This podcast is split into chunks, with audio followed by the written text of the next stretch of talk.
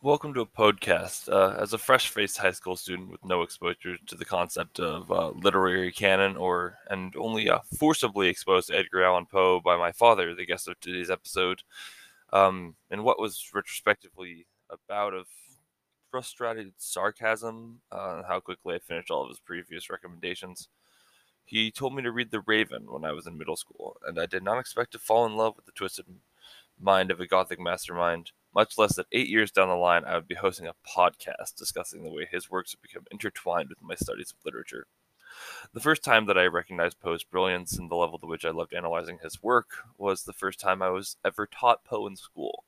The Cask of Amontillado, a revenge story oft taught in high schools but overlooked in higher education, caught my attention due to the unique voice Poe presents within the story and the way that hundreds of years before the rise of the modern suspense genre, Poe subverts and almost seems to predict the rise of the shock ending, a trope in mystery and suspense stories that has become greatly overused as time goes on, slowly removing the impact that it has on its audience. In today's episode, I'm joined by the man who introduced me to Edgar Allan Poe, my father, Frank Meyer, who will be here to discuss with me The Cask of Amontillado, the first Poe story I was ever introduced to, and still to this day one of my favorites. So, welcome to a podcast. I hope you enjoy.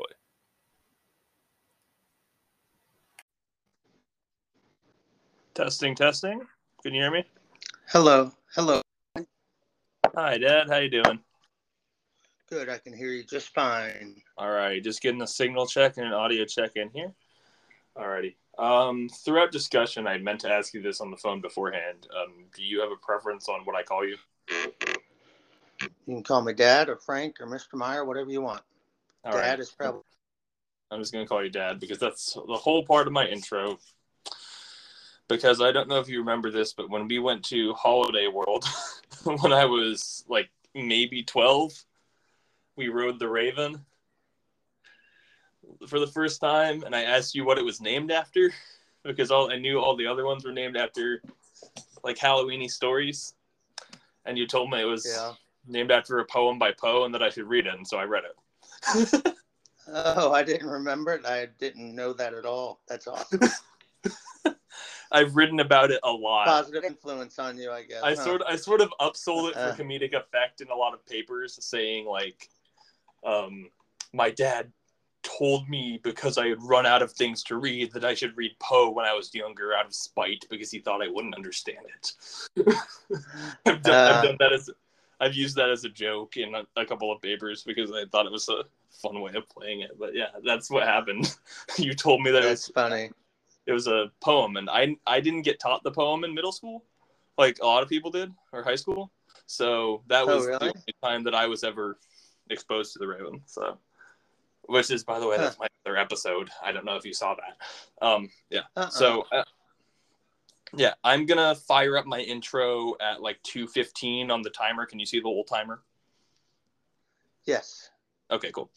Um, so just try and stay quiet and keep the dogs quiet or whatever uh, until that point, and we'll be good. Okay.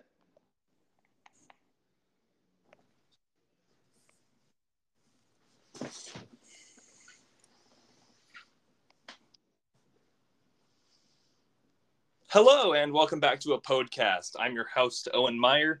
Today I'm joined by someone very special to me and the man who theoretically got me into Edgar Allan Poe in the first place. I'm joined by my father, Mr. Frank Meyer, a former English educator, educator and current high school principal. Uh, any things to say to the listeners, dear father? Uh, hi, Owen. Glad to be here. Hi, listeners. Uh, proud to be with you on your one of your assignments in college. Uh, what can you tell the listeners about yourself and your experience with Poe that I might not have hinted at? Well, obviously, since I'm much older than you, I've read Poe for a much longer period of time and uh, introduced to uh, Poe when I was a kid, um, probably with The Raven, uh, likely with um, uh, Annabel Lee as well. And then, of course, Cask of uh, other short stories I've read with him. Uh, I was an English teacher uh, for five years and uh, enjoyed Poe and taught ninth graders. And Cask of Amontillado was one of their favorites every year. I'm, I'm, i just adore this particular story. I think it's uh, simple and straight to the point. And, um, it's fun to read and teach. So before we get into the more in-depth discussion, I think it's very important that the um, unfamiliar amongst the listener base are given the opportunity to be introduced to a brief synopsis of the summary of Cask of Amontillado. Uh, would you care to provide such a thing? Sure. Um, so it begins uh, with uh, our, our main Montresor, who is really not named throughout, but we assign him that name because his family is mentioned. Uh, and his um, perceived nemesis is Fortunato. And um, they are, and, and Montresor starts off the uh, story most uh, significantly with uh, a point that he's been impugned in some way. Uh, he has been mistreated and Fortunato is the person who's done that. And uh, we get the sense from the first few lines that Montresor is going to exact his revenge in some way on Fortunato. As we progress through the story, uh, we see, uh, we know what to expect at the end, but uh, we're just kind of learning uh, as we go along with other readers how uh, Fortunato ultimately may meet his demise at the hand Montresor. Uh, and I will leave it at that so as to not spoil everything for people. Awesome. This leads directly into my first major question, my first important talking point. One of the things that you expressed interest in discussing with me when we were discussing this episode ahead of time was Poe's use of uh, the shock ending or the twist ending, which is um, something that has become incredibly popular in modern fiction. I think of um, mystery narratives like Agatha Christie's Murder on the Orient Express, where the big reveal comes through in the very ending. Um, well, there's an interesting sense to the Cask of Amontillado in that the ending, in terms of how Montresor will actually kill Fortunato, is unknown. However, when we very first meet Montresor, we get the first line The thousand injuries of Fortunato I had borne as best I could. But when he ventured upon insult, I vowed revenge meaning that the common narrative device used by these shock ending mystery stories of concealing the motivations behind a character's actions is not something that Poe wanted to capitalize on in Cask of Amontillado. This being said, somehow the story is still suspenseful and gripping, and it's always interested me um, how Poe manages to pull that off, pull this off without hiding Montresor's true intentions from the outset of the story. What do you have to say about that? Well, I think sometimes when we're reading or watching something in which we know something is going to happen, whether it's tragic or happy, or or we just kind of know the culminating end to it ahead of time, or at least have an idea of what it could be. Um, oftentimes, we we keep reading or watching just because we want to it all unfold, and um, I think that part of the excitement of this is finding out how the writer gets to this happening uh, at the end that is as you know considered uh, by the reader at the beginning as what demise. Uh, this is an irony that creates a tension for the reader and or watcher, and one and we want to know how Fortunato will realize uh, ultimately he's being lured to his demise it's an interesting thing. It really does play out masterfully in Cask of Amontillado through Poe's um, development of the relationship between the two characters. It's very much I had it described as where a lot of stories are a who done it. Cask of Amontillado is a how done it because we know the culprit, we know the outcome, but what Poe is doing is keeping us gripped in what is happening. Will Fortunato ever find out? Well, he does. Will he manage to take any of the many opportunities that Montresor gives him to double back. There's almost an interesting level to which Montresor seems to be doubting his own conviction. Whether sarcastically or not, he does give Fortunato the option to return to the upstairs and to not continue to obtain the cask of Amontillado. The story is titled after. But Poe manages to keep us invo- invested and involved in the story just by making us wonder how the events are going to play out.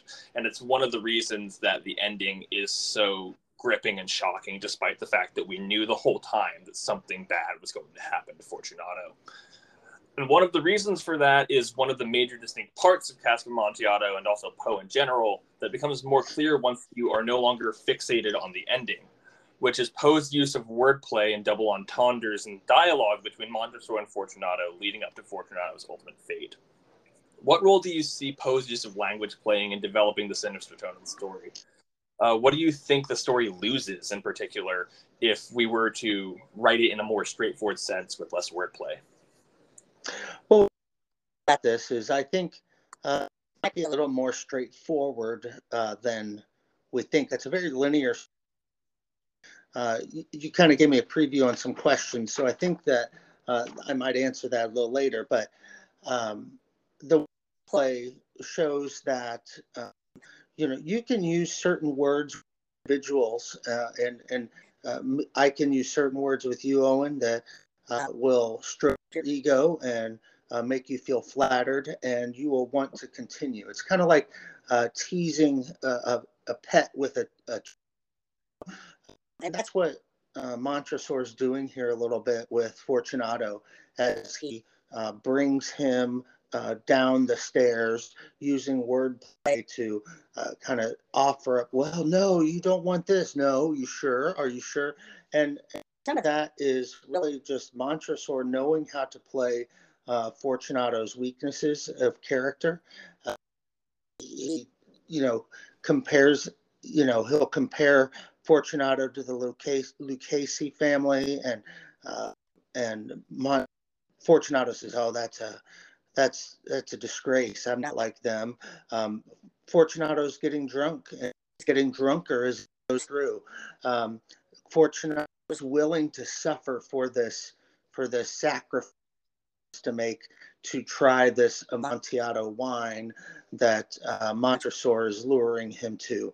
Um, ultimately, he's not realizing uh, that uh, he's he's insulted Montresor this entire time, and Montresor has a motive and him. I mean, it's even uh, very clear throughout what when he pulls in the Latin and says his family um, uh, motto is Nemo Pune Leseches. And that means, I probably pronounced that wrong. It's been a while. Since I took Latin, uh, but no one attacks me with impunity. Uh, and impunity word, and I think I used that earlier, impugned, um, mm-hmm. uh, doing so without punishment. And, uh, you know, Montresor has the wherewithal or the wits about him being intoxicated and being flattered, drunk on flattery too, um, that he realizes what Montresor is even saying to him, uh, and that uh, he will not go without punishment in the very near future. So I think all of this wordplay uh, is rather simple. It's rather uh, there's some there's some you know diction in there that's a little bit more complicated uh, and you have to do a little work uh, if you're a student of this but uh, when poe wrote this and i think he wrote it in 1846 or 7 um, you know a lot of people would have known what known latin taken latin classes uh, as a classical uh, education and those who read this probably understood exactly what that meant and um, so it was it was very telling to the reader at that time. Nowadays, obviously, we don't know Latin like maybe we should, uh, but um, uh, it's it's really ingenious how he uses that and how um, he can learn so much from his use of words. Yeah, notably, there's only one um, other time in the story when uh, Poe explicitly uses Latin, which is at the very ending. Mm-hmm yep. class, uh, classic uh, in Pace Rest We've Got, or uh, Rest in Peace.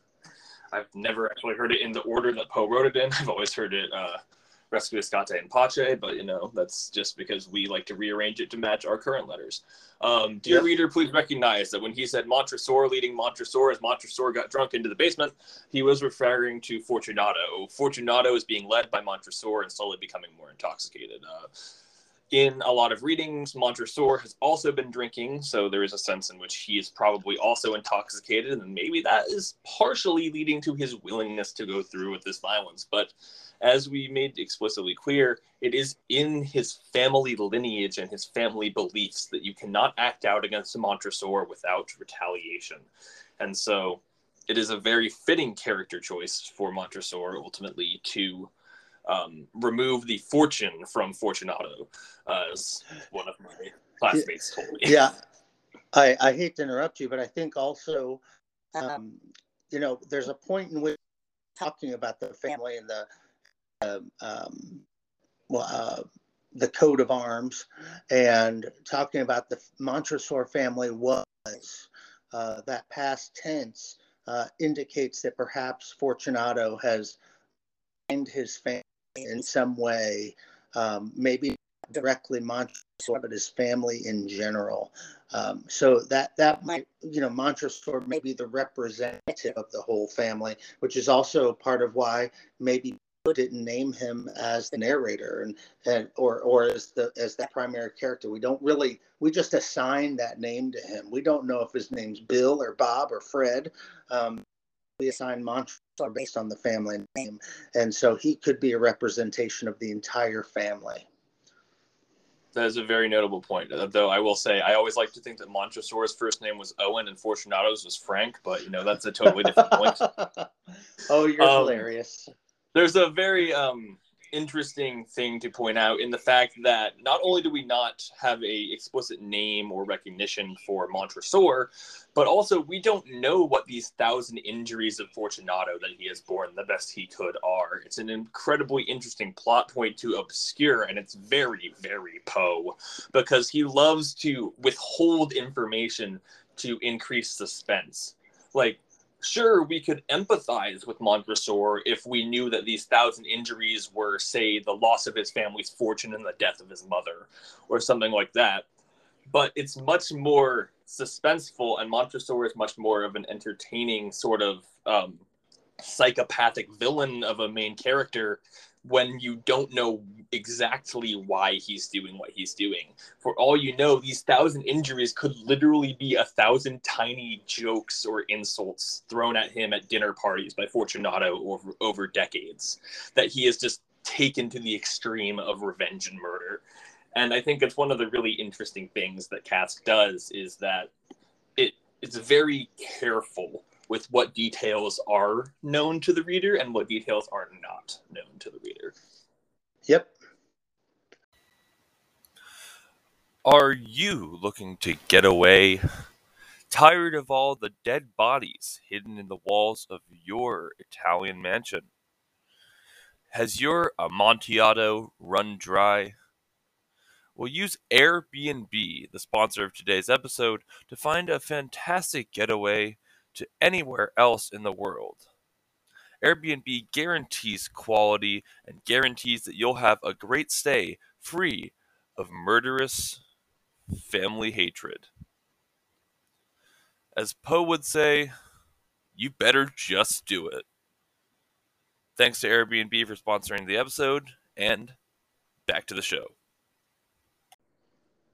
And we're back. Welcome back to a podcast, a very educational podcast about Edgar Allan Poe. I'm your host, Owen Meyer, once again joined by my father and former educator, Frank Meyer. We're going to go into an interesting discussion here about something that caught my fancy when it came to researching Cask of Amontillado, which is it seems to be a text that is primarily centered in lower levels of education. Uh, we discussed earlier that you taught it to high school freshmen, uh, ninth graders, and it's interesting that I have not had any discussion of Cask of Amontillado that wasn't prompted by me in any higher level of education. So, as an educator, is there something that you think makes Cask a particular um, selection of Poe that is usable for teaching an entry level, um, as opposed to other works of Poe that you've been exposed to? Is it just because of the wordplay and the, the, impact of the ending, or is there something else that you see as a notable reason that um, lower levels of education choose to use Cask of Amontillado as one of the um, introductions to Edgar Allan Poe? Yeah, I think earlier I mentioned that it's a pretty linear story. And, you know, uh, at the ninth grade level, you try to teach, um, you know, things that will engage students, of course, probably not uh, heavy duty readers. Um, and it's usually taught at the, you know, general education level, not at the, um, you know, high ability level where you were uh, in high school. And so it's kind of skipped over because it might be a little too simple. It's a really good story though, and uh, it has high entertainment value. And and what students about it, uh, of my students really liked about it was just the creepiness of it. Um, and I used to use it to teach the, you know, that that plot line, that inverted check mark kind of uh, uh, plot line for my. They would understand how something was laid out, uh, how a story might be laid out, and you know, um, traditional plot line has you know that uh, exposition. First few lines in Poe kind of lays out here's here's where the story's going, and it, you know I'm going to get this guy back basically, mm-hmm. and then the, there's there's conflict uh, uh, in which uh, you know the conflict is an internal conflict. He's frustrated with himself that something like this has happened to him. And also uh, just with fortunato in general. There's a rising action uh, as actually which is interesting. It's a rising action as they uh, descend into uh, the vault uh, to mm-hmm.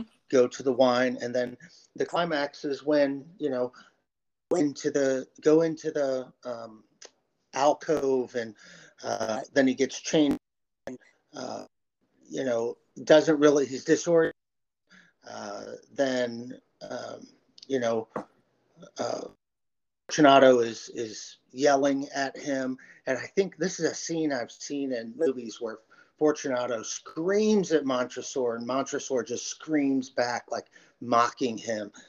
And that is really the height of it. And then there's the denouement where he builds the wall and starts to feel a sense of fear and dread and and finally throws the the torch into uh, the wall through the final hole and then seals up the hole. Uh, and then we find out that the story is retold some 50 years uh, past. So um, very interesting how it follows that plot line uh, and um, really doesn't seem to come to a resolution other than uh, we know uh, Fortunato's gone and uh, Montresor burying someone alive 50 years ago.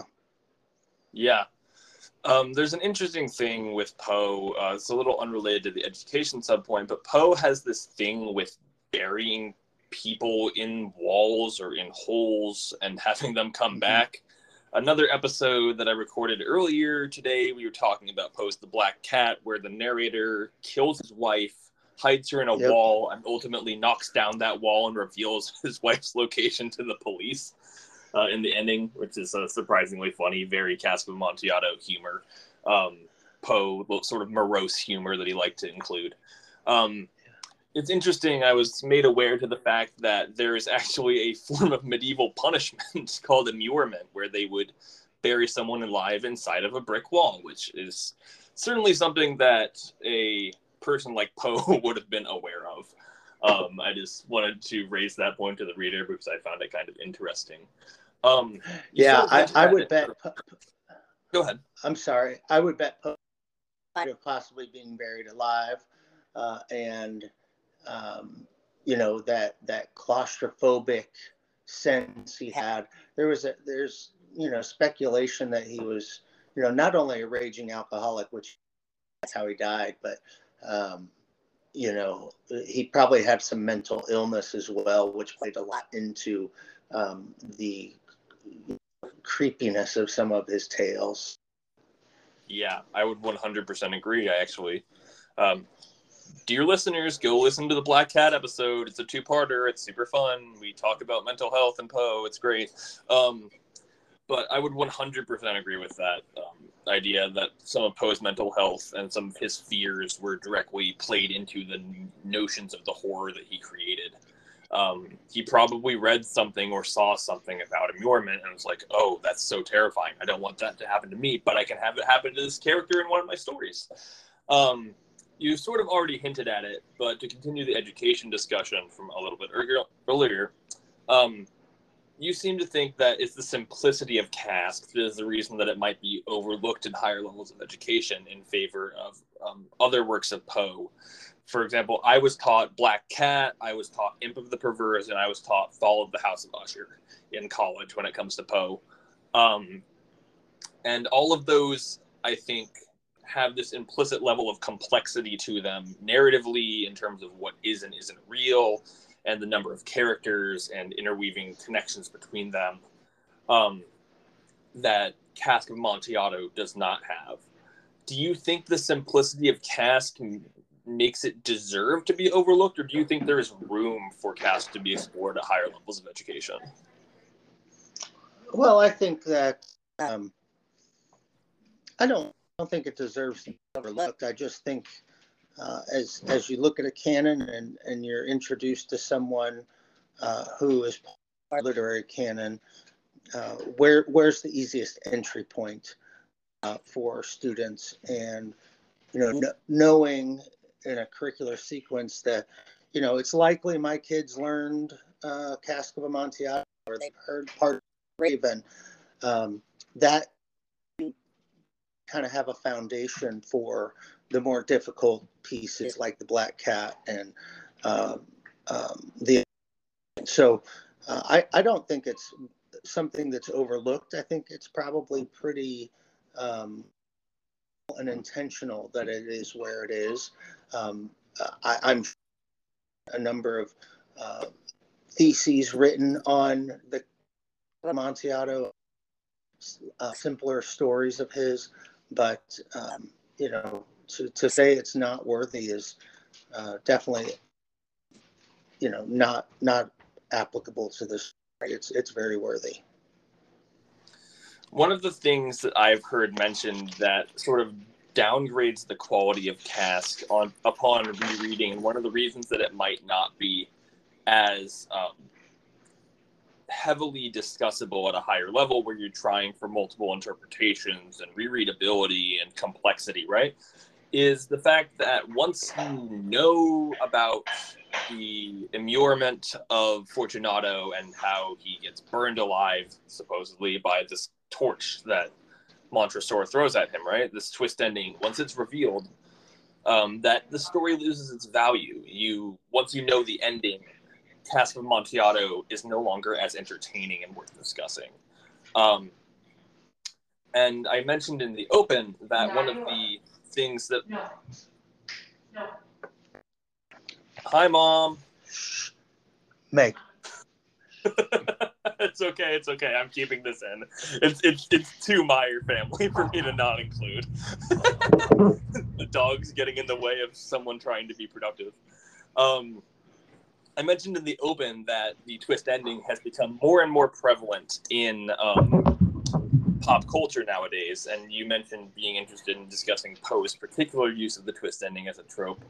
Um, but with mystery fiction heavily relying upon the twist ending for shock value to maintain audience interest, interest, the problem seems to be that often these endings sometimes don't fit the clues established in the text before them some would argue that it's even present in Cask of Amontillado because there's nothing explicitly to tell you that this is how he's going to kill him in the end. It's really just leading you to something is going to happen, and then post like, here's what happens, and you're like, whoa, he entombed him and burned him. Whoa, that's crazy. Um, do you agree with that theory? Do you think that knowing the ending of Cask um, makes the story less valuable upon rereads? Do you think that the ending, in some senses, can feel undeserved to someone who didn't catch all the intricacies of the wordplay throughout the story? Um, you know, it's been probably a dozen years or more since I read that. Uh, at, at, least many times in two or three years. Um, and I still found something new in it this time around, something I didn't remember. It jogged my memory. Um, I think knowing some foundational pieces of it at the start and then reread, I feel like maybe I even got more out of it this time than I have in the past. Now, when you look at some of the you know popular things um, you know, it they're they are kind of, you know, they they don't create the characters that are interesting. They don't um, imagery that's quite as as vivid as Poe. Who knows what Amontillado is? Nobody. No, no 14 or 15 year old knows what that is. but when you've got a teacher guiding them and telling them this is the type of wine that I'm not aware if it's even you know something of today. Um, it is. it is. Well, there you go. It's a, so, actually a type uh, of sherry. I had my um, oh, well. I had one of my professors make a very funny comment about this. How Poe, the uh, lowbrow alcoholic who probably got drunk on whatever was readily available to him for cheap, uh, makes a joke about how uh, Fortunato could not tell Amontillado from Sherry when in fact Amontillado is Sherry. um, yeah, yeah. I've been, well, trying, I've been know, waiting for him to sneak that joke in. and and you know, as as as you say that, and I hear that professor saying that, does it make you wonder sometimes maybe uh, Poe is actually Fortunato, and the drink is leading him down to his demise where he's closed in and burning up from all of the drink and he can't talk himself out of continuing to do it. So maybe that's another discovery I've just made or standing interpretation. And I've read this probably 15, 20 times uh, in my life um, and hadn't thought of that. So that is what's interesting. This now, I think I could probably find that with Agatha Christie. I think I could find it with Faulkner. You know, Rose for Emily is one of my favorite all-time stories, and um, it has a similar type of twist ending to it.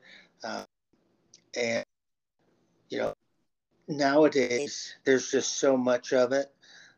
It's it loses some of its luster for me uh, to watch unless, unless it's really really well told. Uh, and I said, watch, read, unless it's really, really well told. You mentioned that A Rose for Emily stands as one of your all time favorite stories, and it is in this sort of subgenre that Cask also falls into. Um, would you consider that is there anything that's come out, say, in the last 20 years? I know I didn't pre prompt you for this question, but I think it's interesting to ask. Is there anything that's come out in my lifetime, the last 20, 25 years, that you think uses the format of the mystery and the twist ending to a even comparable level to Rose for Emily or Cask Amontillado or um, Imp of the Perverse, Telltale Heart, Black Cat, any of these masterworks of Poe? Yeah. So uh, in the last 20 or 25 years, um, there's one thing that sticks out. It might be a little older than that, might fall in the 35 year range. Um, but before that, there was also Shirley Jackson's The Lottery and of her tales that were very um, amazing. But I would say uh, from Stephen King, uh, Skeleton Key. It's a collection of short stories. There's, I, I, I really can't remember the name of the um, story, but about a guy who has landed on a desert island, and the mm-hmm. only thing that has survived besides him uh, is uh, several kilos of cocaine, uh, and he is starving. There's nothing to eat. He ends up eating parts of himself uh, and keeping a, a, it's basically in um, diary form. And at the end is uh, ultimately he's he's basically eaten himself to the human right anymore. Uh, and that just um, you know devouring himself to stay alive. Uh, and it's it's just it's fascinating how it ends and um, just just the whole series of those events and it's rather. It's not very long either, um, but it's it's really complex uh, in its in its uh, in the uh, it's constructed in the mind and the imagery that you get, and I think that's just as strong as what Poe's imagery was. I think Stephen King will go down, uh, and and you know some of the high. Uh, snooty people who don't believe he's a great author um, uh, which I didn't think 25, 30 years ago he was. But now I've learned to appreciate him more. And uh, I think a Poe like or Shirley Jackson like, and we'll be teaching Stephen King stories in uh, high school classrooms within the next 15 to 20 out. I would agree with that. Uh, quite notably, that collection, uh, Skeleton Crew, which you gave me a copy of for one of my birthdays, uh, and I have read in its completion multiple times, contains uh, my all-time favorite Stephen King short story, The Mist, as well as a poem that Yep. King wrote um, that is entitled For Owen, which I like to think is the reason you gave it to me, though you probably just gave it to me for The Mist. Um, and the name of the short story that you were referring to is Survivor Type, which the Wikipedia quite, refer- quite literally refers to as going too far in his Uh-huh. description of the downfall of this surgeon on an island and his journaling and his descent into addiction. Interesting parallel between King and um, Poe that both wrote about addiction at some point and both experienced addiction at some point. Uh, I am a huge lover of Stephen King as well. Um, works like Mr. Mercedes, I think, stand up as some of the greatest works of suspense fiction ever written. Um, and I 100% agree that even 10 years down the line, um, people will be considering King as worthy of being taught alongside these all-time greats. I don't know if he'll ever enter into canon. I don't know if any modern author will really be permitted to enter into canon until 100 years in the future because that's how the literary community is. But Ah, well, well, highbrow, snooty to- people that you talk about. To Kill a Mockingbird is only 65 years old, 63 years old. You know, uh, Faulkner stuff is just now approaching, you know, 80s and 90s year old. So 100 years might be.